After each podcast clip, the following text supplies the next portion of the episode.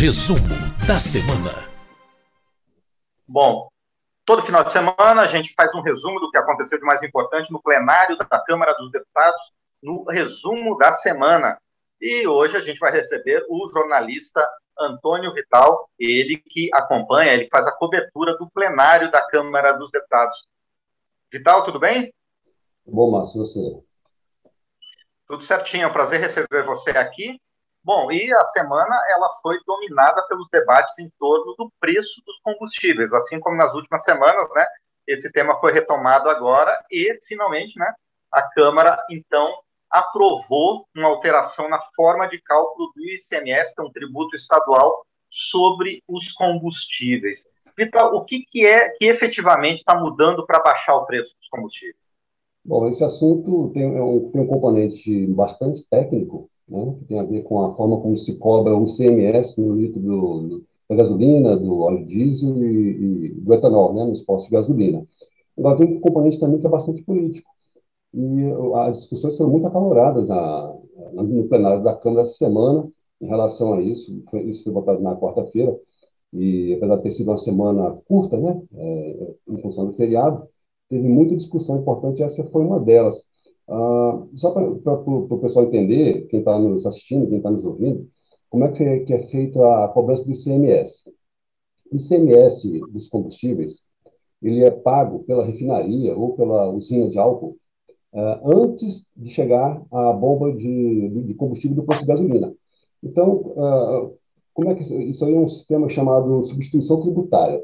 Por quê? Porque se optou por concentrar todo o pagamento do imposto na origem, é, para facilitar, para evitar a sonegação ao longo da cadeia, né, porque o combustível sai da refinaria, vai para a distribuidora, a distribuidora vai para o posto de gasolina, é, e nesse, cada uma dessas fases, ou, a, ou, ou, cada uma delas teria um, um, pagamento diferente de imposto, ou se faz, se faz tudo de uma vez só, que é a opção que foi feita muitos anos atrás na nossa legislação. Mas como é que você calcula, então, qual vai ser o, o, o valor do ICMS se, se, se, se, esse combustível ainda não foi nem vendido, porque isso vai ser vendido só depois? Então, é, isso é feito com base numa estimativa que cada Secretaria de Fazenda manda para a Petrobras a cada 15 dias, estimando quanto vai, vai custar o, o preço do combustível lá na ponta, né, lá no posto. Então, com base nessa estimativa, feita com, é, em função do preço futuro né, que será cobrado na, na, na, na bomba de gasolina, é que é, é feita essa, essa cobrança do imposto. Ah, a Câmara aprovou, então, um projeto que muda esse sistema.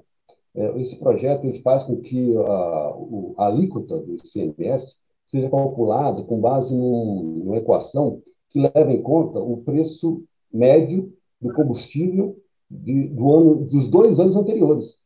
Então, é uma maneira de você segurar a, o valor dessa alíquota e o ICMS, dessa maneira, ele não vai poder ultrapassar em real, em reais, né, valor em reais, o preço médio de dois anos atrás. Por exemplo, se, se já estivesse valendo isso hoje, que a gasolina, por exemplo, está em 6,5, 6,60, 6,50 no posto de gasolina, o ICMS ia ser calculado com base no preço médio cobrado em 2020 e 2019, que foi mais ou menos R$ 4,50, 4,40 reais. Né? É uma maneira de você segurar um, um pouco o preço.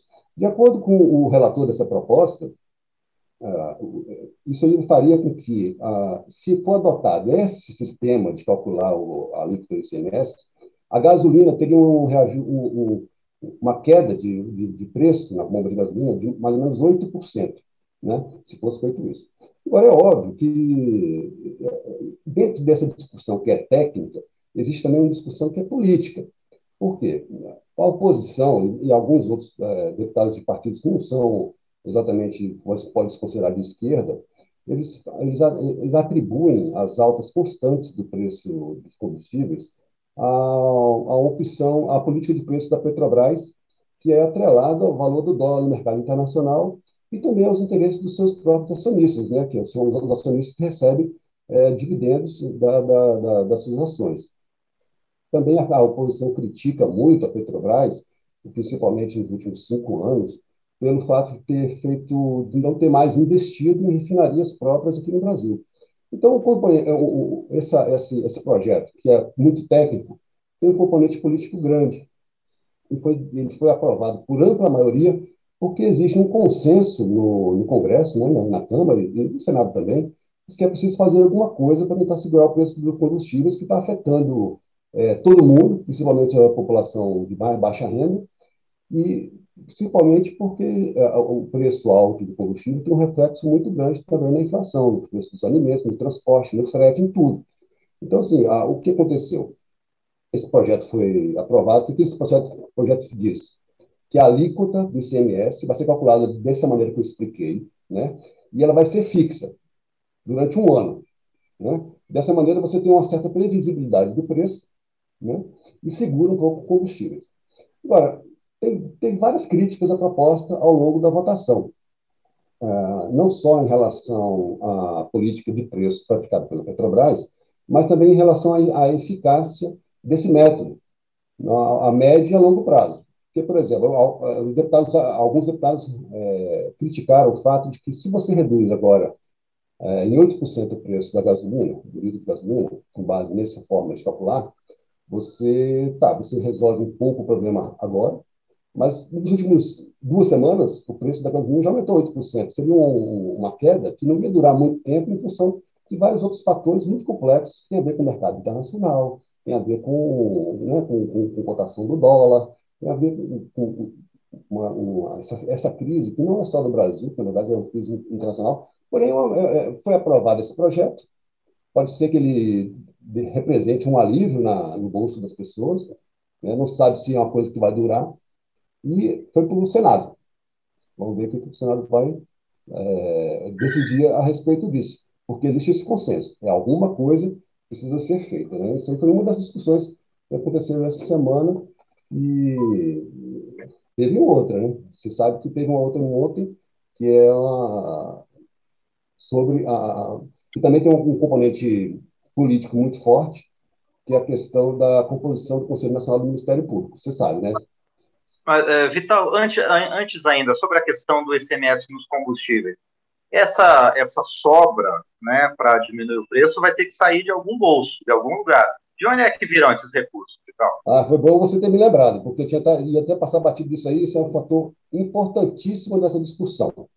Uh, quando você altera a, a, o cálculo do, do ICMS, o valor do ICMS, você vai ter um. um se, se, você está pagando menos, menos ICMS na, ao comprar um litro de combustível, você está, na verdade, é, contribuindo para a arrecadação do ICMS baixa. Esse é um dos fatores principais que, que muita gente diz que vai acarretar algum problema nessa discussão quando chegar ao Senado. Por quê? Porque os estados estão reclamando que vai ter um uma, uma queda na arrecadação do ICMS. Tem um, uma entidade chamada Federação Brasileira de Associações de Fiscais de Tributos Estaduais, a FEBRAFIT, fez um levantamento que apontou que essa, essa forma de calcular o ICMS dos combustíveis vai causar um prejuízo de 24 bilhões de reais aos estados. Né? Só o estado de São Paulo, por exemplo, teria um prejuízo de 5,5 bilhões de reais. Né? O Rio e a Bahia teriam 1,3 bilhão, bilhão de reais de prejuízo cada um. E assim por diante. O que acontece? O ICMS é um imposto que ele é arrecadado pelos estados e parte deles é, é, é, é repassado para os municípios. Sai do ICMS, por exemplo, praticamente todo o investimento em educação dos estados e municípios. E, também é, investimento em saúde, etc. Os estados argumentam que se você é, diminui a arrecadação desse, desse tributo, você vai acabar lá na ponta fazendo com que tenha menos recursos para a educação e menos recursos para a saúde. Então, existe uma posição muito forte, uma preocupação muito forte da maioria dos governadores em relação a essa proposta. Ela passou com bastante tranquilidade lá na Câmara, mas como vai para o Senado, e o Senado, na verdade, os senadores são os representantes dos estados, né? Cada um deles tem um peso igual. É, muita gente diz que talvez haja um pouco de dificuldade para essa proposta avançar no Senado em função dessa preocupação dos governadores de que isso não traga um prejuízo os cofres dos estados, né, e não represente uma queda nos investimentos, principalmente na educação. E só para terminar essa questão do ICMS, Vital, você falou que para a gasolina a perspectiva, a expectativa de redução é de 8%. E na matéria que você fez ao longo da semana sobre esse tema, você coloca que no álcool é 7% e no óleo diesel é 4%. Por que essa mudança e esse percentual, ele é efetivo mesmo? É, olha só, é, para você ter ideia, qual é a composição do, do, dos custos? Né? Isso aí a gente está falando só do ICMS, porque tem também tributos federais. Então, quando você muda a, a, a forma de, de, de, de, pagamento, de cálculo do ICMS, o ICMS é só um dos componentes dessa cadeia toda aí. Por exemplo, vamos pegar um exemplo da gasolina. Isso aqui foi um levantamento feito um mês atrás. A gasolina estava ainda R$ reais. Vamos supor que R$ reais. Desses R$ reais, R$ reais, dois e pouquinho, 0,3, é, é o custo da Petrobras. 1,70 é o ICMS. Um real é o etanol, porque tem etanol misturado na gasolina. Né? 70 centavos é, são os tributos federais, PIS, COFINS e a CID. E 65 centavos, mais ou menos, são, é, é, faz, é, faz parte do, do, do, dos custos do lucro da distribuidora e, da, e do posto de gasolina. Né? Então, assim, o ICMS é só um dos componentes do preço. E, por exemplo, o, o etanol, o diesel e a, e a gasolina, eles têm é, é, esse percentual ele varia de acordo com a formulação de cada uma delas. Por isso que tem essa diferença na, na, na queda da na perspectiva né, potencial de redução do preço desses combustíveis com a aprovação desse projeto, se ele virar lei, se ele for aprovado no Senado e se virar lei. Muito bem, e Vital, então agora sobre esse outro tema que foi votado ao longo da semana, que é a mudança na composição e nas regras do Conselho Nacional do Ministério Público. Houve muitas críticas ao texto que está sendo discutido pelos parlamentares, não é? É, na verdade, esse, essa, essa proposta já está sendo, já foi colocada em votação, quer dizer, na pauta duas vezes, né? antes do feriado e ontem, né? na, na quinta-feira. É, o que acontece? É, o Conselho Nacional do Ministério Público é a entidade né, que é encarregada de fazer o controle das atividades do Ministério Público, seus componentes, etc., para evitar, por exemplo, abusos de poder, é, irregularidades várias. Né? Hoje, ela tem, é, o Conselho Nacional do Ministério Público tem 14 membros. A proposta original, é, que estava tramitando aqui na, na, na Câmara, é, na verdade, é uma proposta de emenda à Constituição, né? é, uma, é uma proposta que muda a Constituição. Ela fazia mudanças, por exemplo, é, fazia com que o, o corregedor, que é o, o, a pessoa encarregada de centralizar todas essas investigações internas de processos administrativos contra membros do próprio Ministério Público seria é, indicado pelo Congresso.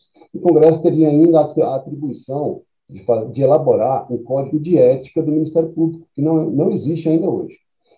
Ah, essa proposta original recebeu muitas críticas e foi muito bombardeada por todas as associações de ministérios públicos e também por muitas bancadas de deputados lá no Congresso, é, que, apontam, que ela poderia comprometer a independência e a autonomia do, do Ministério Público na condução de inquéritos e investigações sobre corrupção, sobre crimes variados. Né?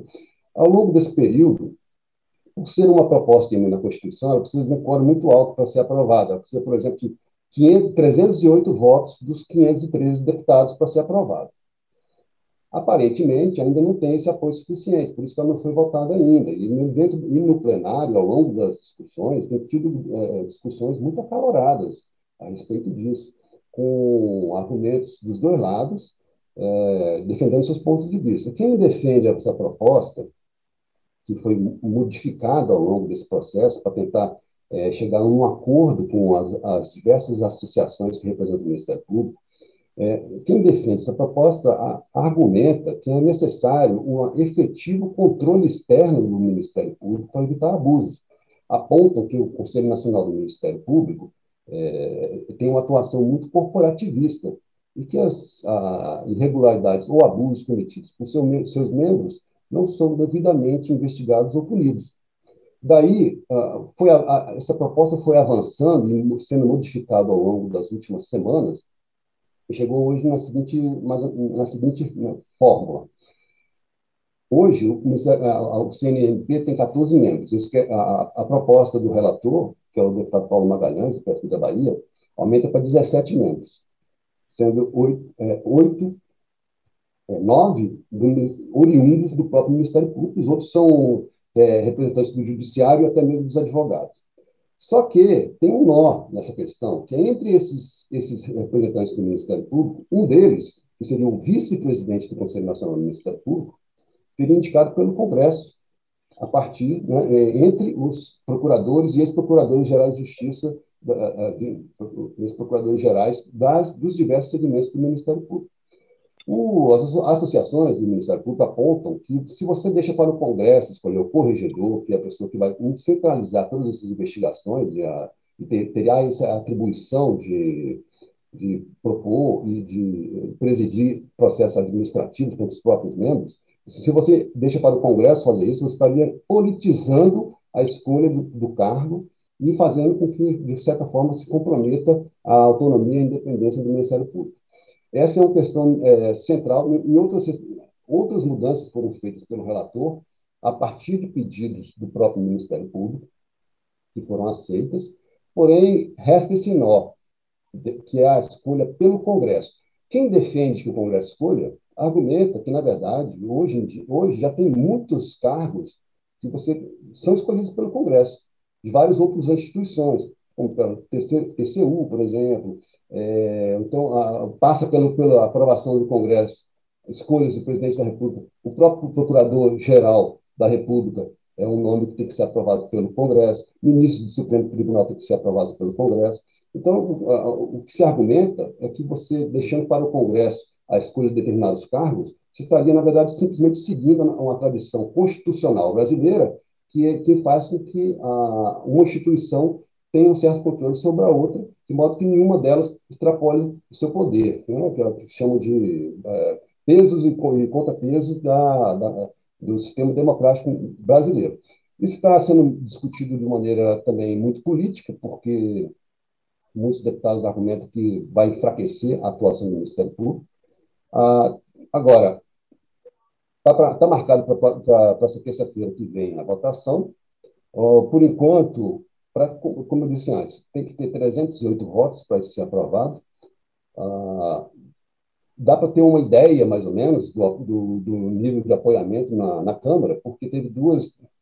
Na quinta-feira teve dois requerimentos retirados de adiamento de, de votação que tiveram que não, não chegaram a ter 308 apoia, é, é, votos contrários para tirar a pauta. Isso, isso mostra que está muito. que não tem uma, uma folga muito grande a favor desse, desse, desse, dessa proposta. Né?